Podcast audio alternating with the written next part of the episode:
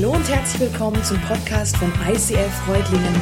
Schön, dass du den Weg im Web zu uns gefunden hast. Ich wünsche dir in den nächsten Minuten viel Spaß beim Zuhören.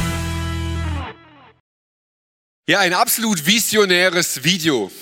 Ich hoffe, ihr habt genau hingeguckt, das rote Cabrio, das wird sicher mal meins. Hä? Ja, okay. Hey, wir sind mega viele neue Leute in dieser Kirche. Ganz, ganz viele, die jetzt erst dazugestoßen sind in den letzten Wochen, in den letzten Monaten. Und wir haben Heimkehrer. Liebe Familie Klatt, ein Riesenapplaus euch. Welcome home. So schön, dass ihr da seid. Hey, und wenn du jetzt denkst, wuh, wer sind Klatz, macht euch nichts draus, ihr werdet es noch irgendwann erfahren. Ich freue mich riesig, dass ihr da seid und es ist wirklich, wirklich für mich super schön, euch zu sehen. Wohlbehalten, ihr sitzt hier und es freut mich. Mega schön. Ja, für die, die es jetzt einfach nicht wissen, hey, was geschah bisher? Ähm, was ist passiert? Im Jahr 2007 haben meine Frau und Freunde von uns ähm, haben wir eine Kirche gegründet, eine Kirche mit einer großen Vision. Man muss wissen, ich bin jetzt kein studierter Theologe, ich habe nicht Pfarrer gelernt und ähm, eigentlich habe ich gar nichts ordentlich gelernt, irgendwie von allem ein bisschen was. Und irgendwie hatten wir aber eine ganz große Vision auf dem Herz.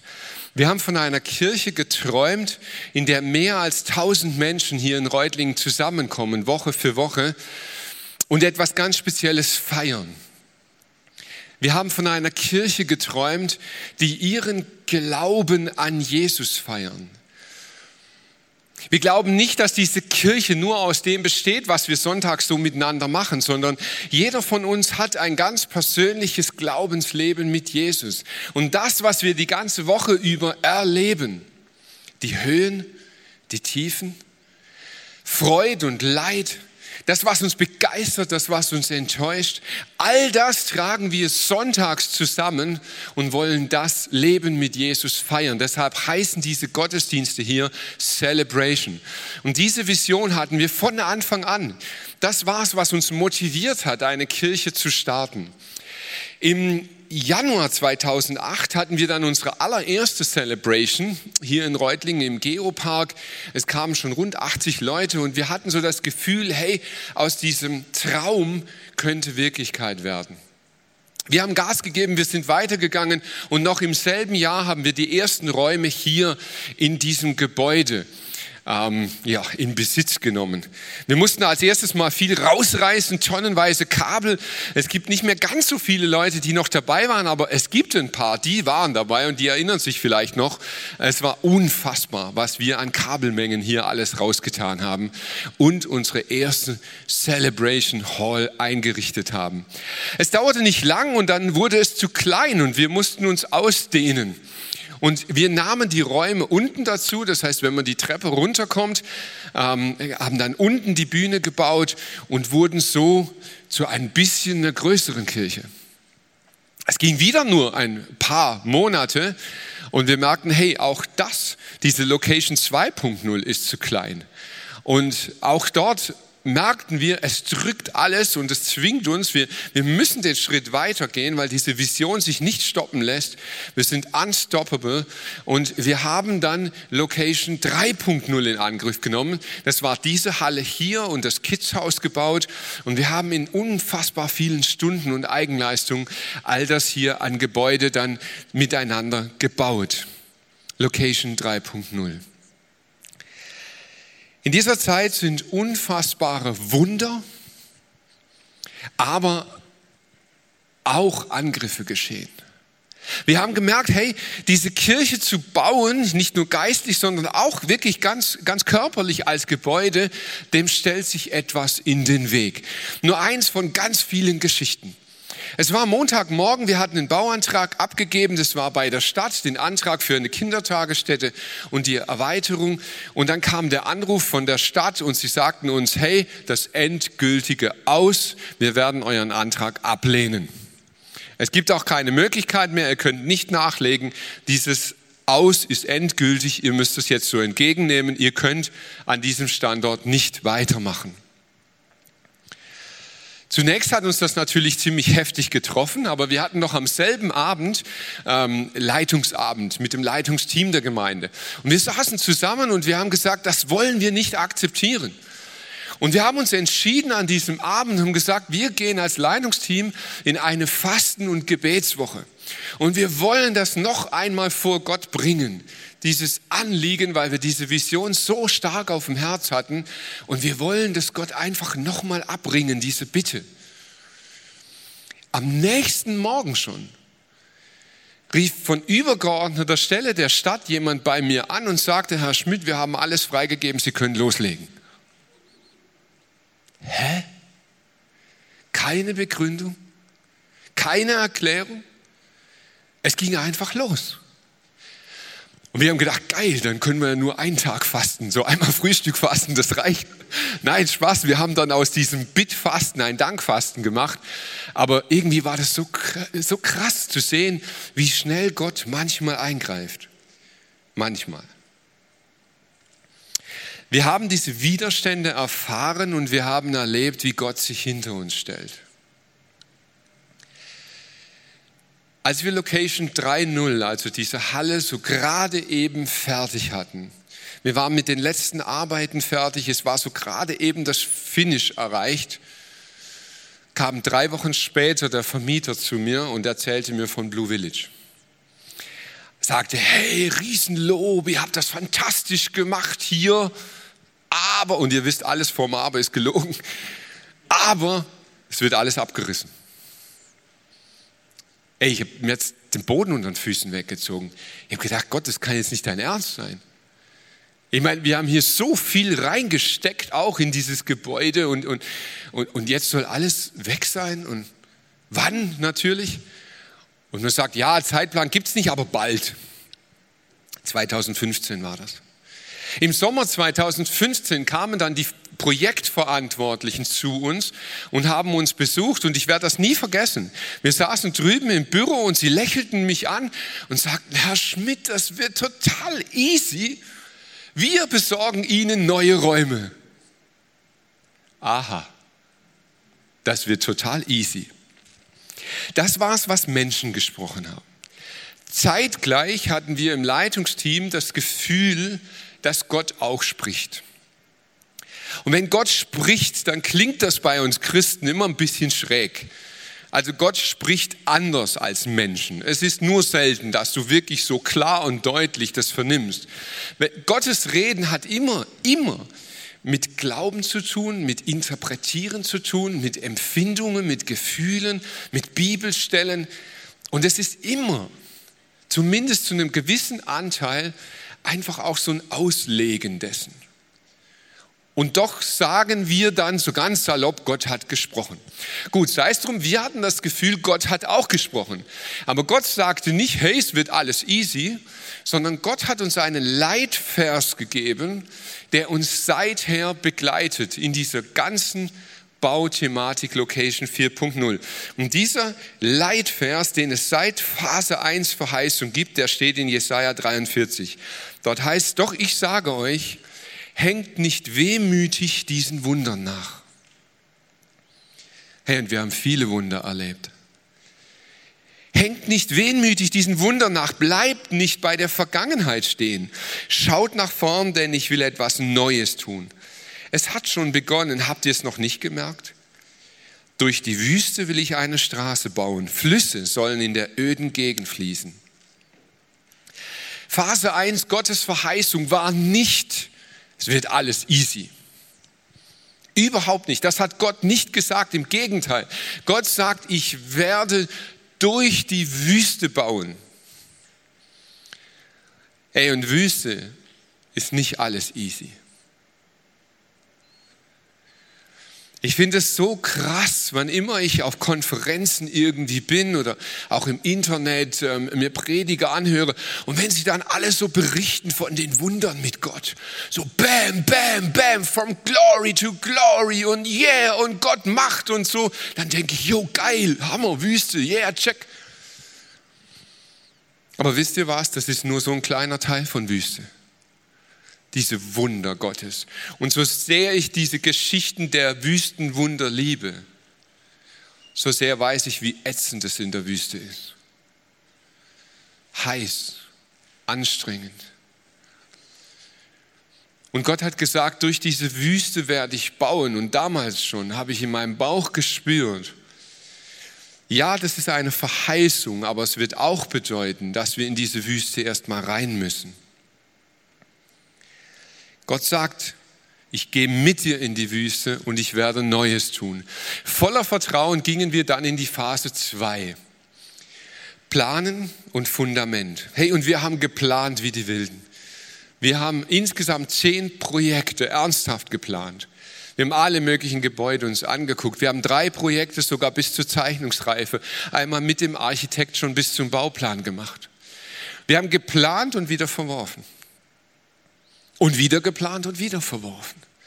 Aber irgendwann, durch diese ganze Zeit hindurch, hatten wir irgendwann gemerkt, es vertraut dichtet sich alles auf dieses Projekt in Sondelfingen in der Lembergstraße. Und wir haben gemerkt, dass das der Ort sein wird, wo, wo wir wirklich spüren, okay, da will Gott mit uns hin und wir glauben, dass das der richtige Ort ist. Und wir haben geplant, wir haben das ganze Gebäude geplant, wir haben, ähm, ja, die ganzen Räume ausgelegt und alles gemacht. Und irgendwann habe ich gespürt, Gott geht es nicht nur um das Gebäude sondern Gott möchte mit uns durch diese Bauphasen hindurch uns als Gemeinde etwas beibringen. Und wir haben gefragt, okay, was ist mit dieser zweiten Phase? Planung und das Fundament. Dieses Gebäude, das wir bauen möchten, ist ein bisschen anders als andere Gebäude. Wir werden nicht ein tiefes Loch graben und ein Fundament machen, sondern wir bauen auf einem bestehenden Parkplatz auf. Und wir haben gemerkt, Gott spricht da symbolisch zu uns. Diese Kirche, ICF Reutlingen, mit der Vision, die wir haben, ist nicht entstanden, weil wir jung und freakig sind und was Neues machen, sondern diese Kirche basiert auf dem Segen anderer Menschen, die vor uns gelebt haben. Hier in Reutlingen gibt es unfassbar viele Menschen, die vor uns gelebt haben, mit Gott gelebt haben, die gebetet haben, die ihren ganzen Glauben in die Region hinein investiert haben. Und wir als Kirche, wir brauchen uns nichts einbilden, dass wir irgendwie jung und hip und toll und so sind, sondern wir sind die Frucht ihrer Gebete. Ich weiß nicht, ob dir das bewusst ist. Rund 80 Prozent dieser Kirche ist hier, weil es jemanden gab, der für dich gebetet hat. Fast jeder von uns hat so jemanden, der für ihn gebetet hat, für ihn gekämpft, für ihn im Glauben gestritten. Und wir merken, dass es das in ganz Reutlingen gibt. Menschen von Gustav Werner angefangen und Namenlose, die wir nicht kennen, die unfassbar viel geistliches Erbe hinterlassen haben. Und wir wollen das wertschätzen. Sicher haben wir in unserem jugendlichen Leichtsinn auch so manchen Fehler begangen und haben uns größer gefühlt, als wir sind. In Wahrheit sind wir die Frucht dessen, was andere gesät haben. Und das wollen wir als Kirche leben. Und dieses Fundament, das sind eben Säulen, die wir auf diesem Parkplatz aufbauen. Und diese Kirche besteht aus verschiedenen Säulen, nicht nur aus einer. Es kamen ganz viele Leute in Corona zu mir und sagten, hey, braucht es das überhaupt noch? Sag mal, merkt ihr nicht die Probleme mit dem Gebäude? Das ist doch ganz klar das Zeichen von Gott, dass es so eine große Kirche überhaupt nicht mehr braucht. Hauskirche ist das Stichwort. Und ich habe das absolut ernst genommen. Ich habe Gott immer wieder im Gebet gefragt und habe gesagt, Gott, was ist die Message? Und die Message war immer wieder mehrere Säulen, klein und groß. Wir glauben zutiefst daran, das sage ich jetzt prophetisch visionär. Wir glauben, dass in den nächsten Monaten einige Communities in der Region entstehen werden. Es werden Gruppen sich zusammentun an Ortschaften und werden ihren Glauben dort im Ort leben und werden Gemeinschaft teilen und werden dort in ihrem Ort anfangen, Kirche neu zu leben. Aber es gibt diese übergeordnete Kirche, die uns verbindet.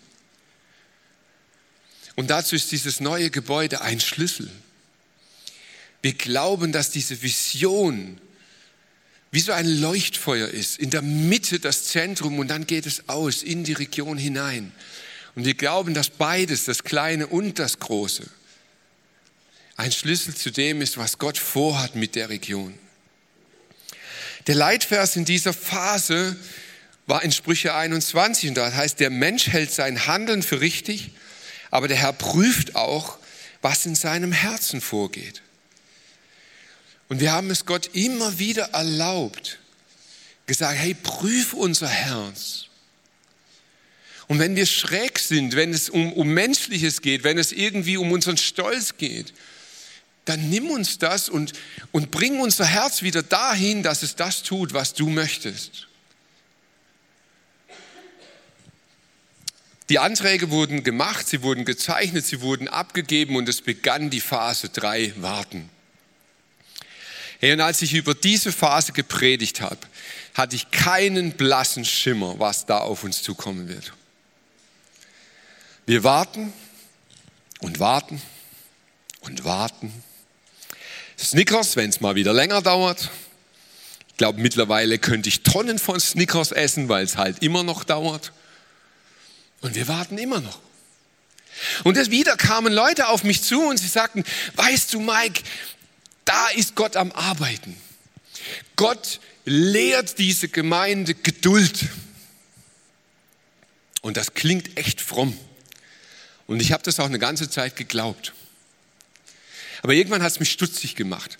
Ich gedacht, hey Moment, also kann das sein, dass es so lange braucht, um Geduld zu lernen?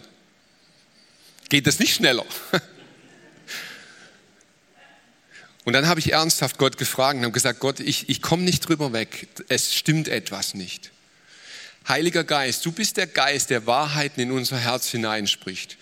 Ist es wirklich so, dass du Gott uns Geduld lehren möchtest?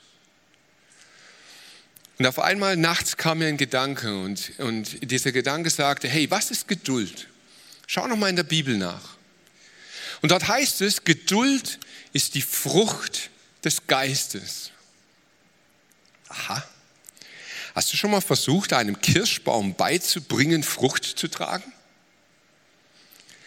Hast du schon mal gesehen, dass irgendein Landwirt einem Baum lehrt, Früchte zu tragen? Nein. Man kann nicht lernen, Frucht zu tragen. Frucht ist ein Ergebnis.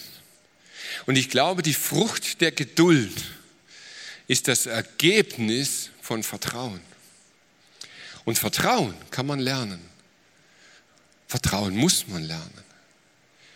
Und ja, dazu braucht man so lange. Und ehrlich gesagt noch länger.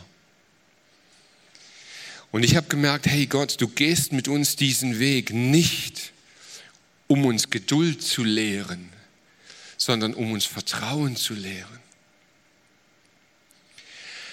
Wisst ihr, es gibt zwei Sorten von Warten. Es gibt diese eine Sorte Warten, du liegst ganz chillig in deinem Liegestuhl, die Sonne brennt dir auf den Pelz und du wartest darauf, dass dir einer einen Cocktail bringt. Ist okay, oder? Mit dem Warten kommt man zurecht. Die andere Sorte Warten ist, du stehst in der Wüste, die Sonne verbrennt dir den Schädel und du wartest darauf, dass irgendwo eine Oase kommt. Ganz ehrlich, physikalisch ist genau das Gleiche. Es geht um Sonne und ein Getränk. Ja, es ist nicht das Gleiche und das wissen wir. Es gibt dieses Warten auf den Cocktail, wo wir einfach sagen, hey, es ist lästig. Und dieses Warten, das lästig ist, das bildet vielleicht unseren Charakter, aber es ist nicht schlimm. Und dann gibt es dieses existenzielle Warten das Warten auf etwas, wo du kapierst, du bist ohnmächtig. Du kannst nichts tun.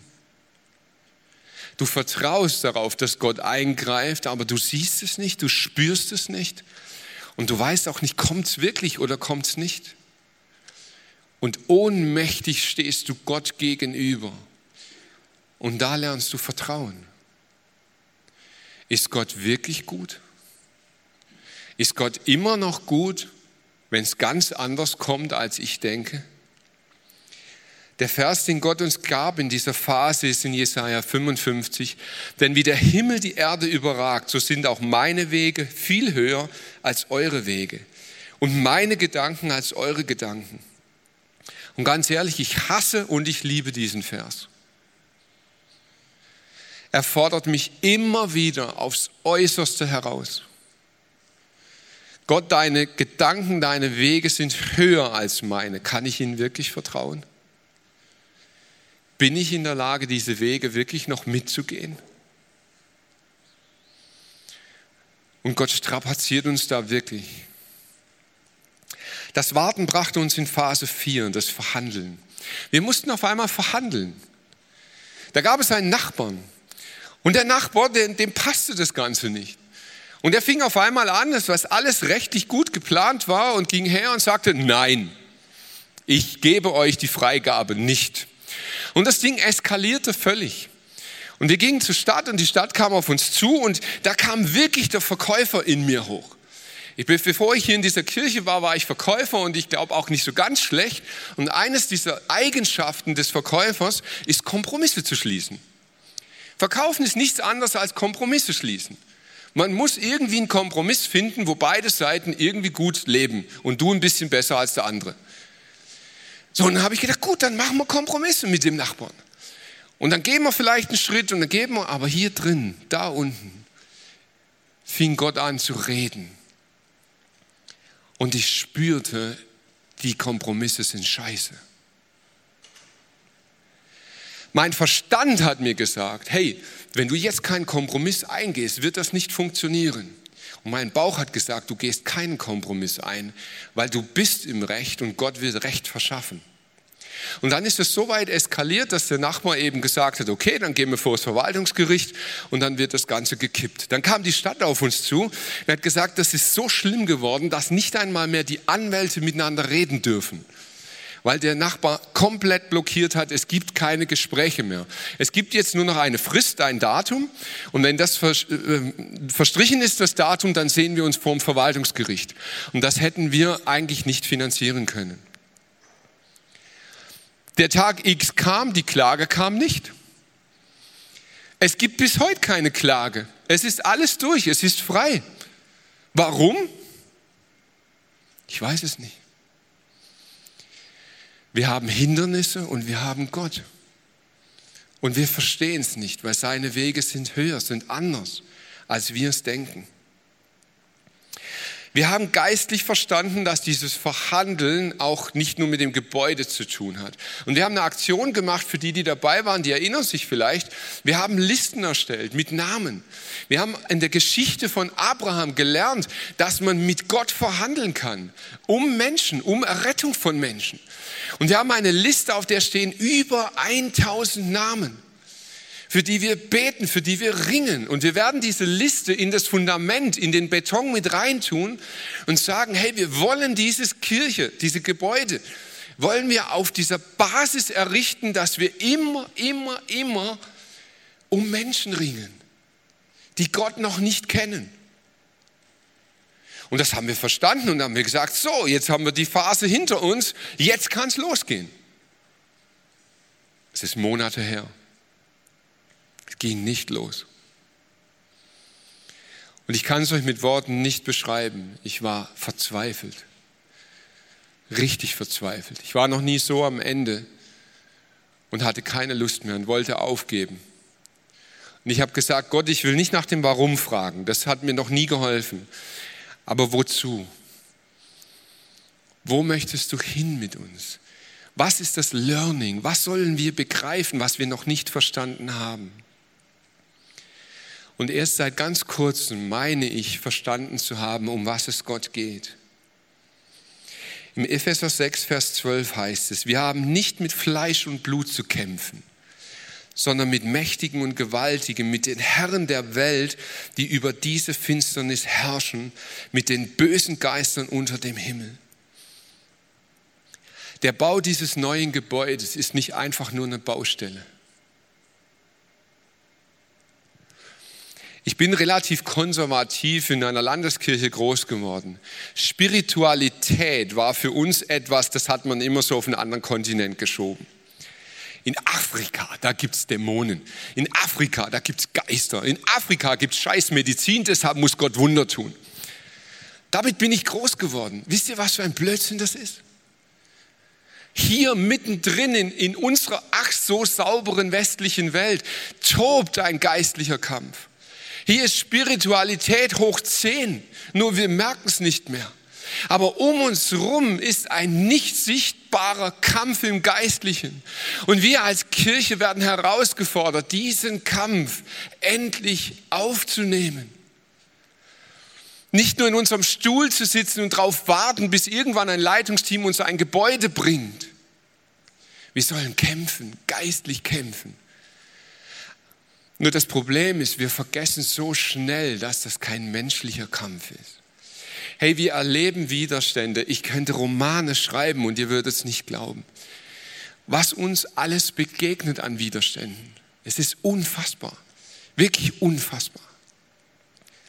Der Prüfstatiker hat sein Okay schon gegeben, die Freigabe ist schon erteilt und es gibt es eigentlich gar nicht. Nachdem noch die Freigabe erteilt wurde, haben sie danach noch Forderungen gestellt, was wieder alles über den Haufen geworfen hat. Das gibt es gar nicht. Wir kommen in Phase 5 und die heißt Holz vor der Hütte. Ich, ich, wie verrückt ist das? Wenn du dir mal Fachleute anhörst, die sagen dir alle, wir sind momentan in einer Zeit drinnen, das gab es seit dem Zweiten Weltkrieg nicht mehr. Die Holzpreise sind nach oben geschossen. Die Verfügbarkeit ist teilweise gleich null. Wir waren im Urlaub, ich habe euch ein Bild mitgebracht. Wir waren in Wismar. In Wismar, da ist ein Holzhafen. Dort wird das Holz nach Amerika verschickt. Und ich habe mir das angeguckt und ich dachte, was seid ihr für Pfosten? Warum schickt ihr unser Holz nach Amerika? Ich bräuchte es. Wir bauen mit Holz Ständerbauweise. Wie genial ist das denn? Ein Holzgebäude, wo es kein Holz gibt. Aber wir haben es nicht mit Menschen zu tun in unserem Kampf. Ich war echt verzweifelt. Ich habe gefragt, Gott, was können wir tun? Wie können wir diesen Kampf annehmen? Als ich gar nicht mehr weiter wusste, habe ich mich daran erinnert und habe gesagt, was habe ich denn schon mal gemacht? Und ein paar von euch erinnern sich noch, wir hatten mal eine Serie, die hieß Nehemia. Nehemia bekam von Gott den Auftrag aufs Herz gelegt, die Stadtmauer von Jerusalem wieder aufzubauen. Jerusalem war zerstört worden, sie waren verschleppt worden in Gefangenschaft. Nehemia hat am Königshof gearbeitet und es kamen Brüder, die noch zurückgelassen wurden, auf ihn zu und erzählten ihm, wie beschissen es in Jerusalem ist. Und als sie zu ihm sprachen, heißt es, als ich das hörte, setzte ich mich hin und weinte. Ich trauerte tagelang, fastete und betete. Und in den letzten Wochen kam es immer wieder auf mein Herz, Fasten und Beten, Fasten und Beten. Wie kämpft eine Kirche geistlich, indem sie fastet und betet? Und wisst ihr was, Fasten ist sowas von out. Ist so scheiße, da darf ich nichts essen. Ja, dann machen wir Fasten leid, dann verzichten wir ein bisschen auf einen Schoki oder einen Kaffee oder dann ist es nicht so hart. Aber wisst ihr was, Fasten und Beten ist ein geistlicher Kampf sein geistlicher Krieg. Und als Nehemia erfahren hat, dass der Kampf angefangen hat, betete und fastete er. Und dann heißt es, der Tag kam, der König fragte ihn, Nehemia, was ist los? Was willst du? Was hast du vor? Und da heißt es, außerdem bitte ich dich um ein Schreiben an Asaf, den Verwalter der königlichen Wälder, denn ich brauche Holz für die Torbalken der Burg am Tempel, für die Stadtmauern, für das Haus, in dem ich wohnen werde. Und ich las das und ich dachte so, hey Mann, das Holzproblem ist nicht neu. Gott hat kein Holzproblem. Gott hat kein Betonproblem. Gott hat kein Stahlproblem. Gott hat kein Finanzproblem. Gott hat überhaupt kein materielles Problem. Aber unser Herz hat ein Problem wenn wir nicht anfangen, das, was Gottes Wunsch ist, in diese Welt hineinzubeten. auszusprechen, dem Nachdruck verleihen, indem wir auch mal auf was verzichten, indem wir hergehen und wirklich sagen, Gott, es ist mir so wichtig. Ich möchte dem Nachdruck verleihen. Ich möchte das unterstützen. Und ich glaube nicht daran, dass das Fasten was Magisches ist, indem mich Gott überredet, das zu tun, was er sonst nicht tät. Vielleicht ist das Fasten mehr für uns als für ihn. Aber ich möchte dich einladen, in diese neue Phase als ganze Kirche mit einzusteigen. Lasst uns dieses Gebäude nicht als ein Gebäude betrachten, sondern als ein Sinnbild dieser Vision von Kirche. Und was hat sich uns alles in den Weg gestellt? An Planung, an Verwaltung, an Finanzen, an Problemen, an Corona, an alles hat sich uns in den Weg gestellt. Aber ich glaube, dass wir da durch sollen. Ich habe gesagt, Gott, was kann der neue Leitvers sein für die Phase, in die wir jetzt eintreten?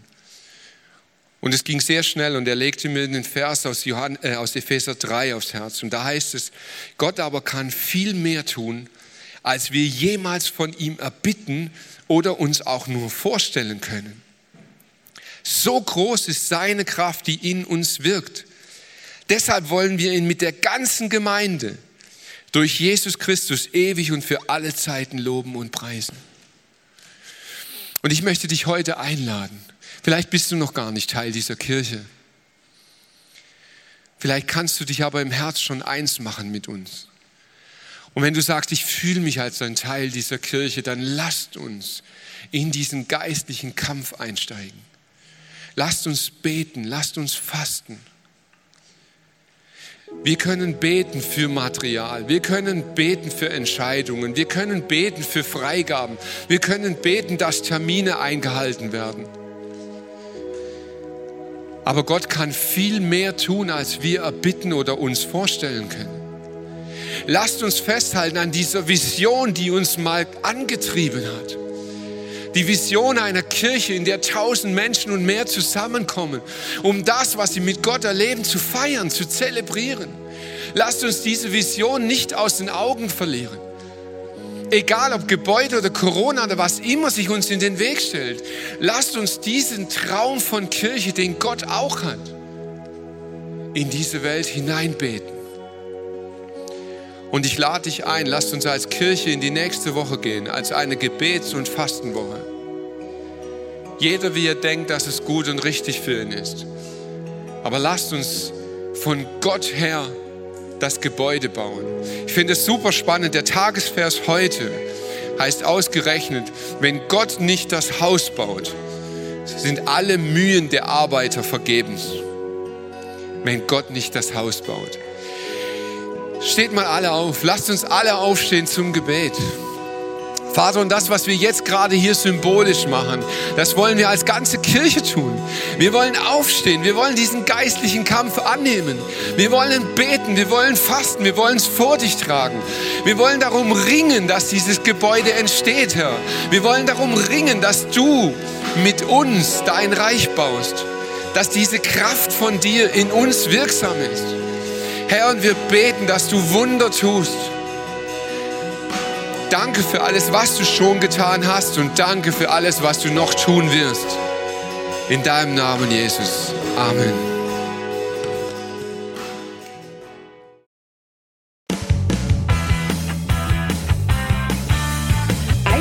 Reutlingen sagt Dankeschön fürs Reinklicken. Weitere Infos findest du unter www.icf-reutlingen.de.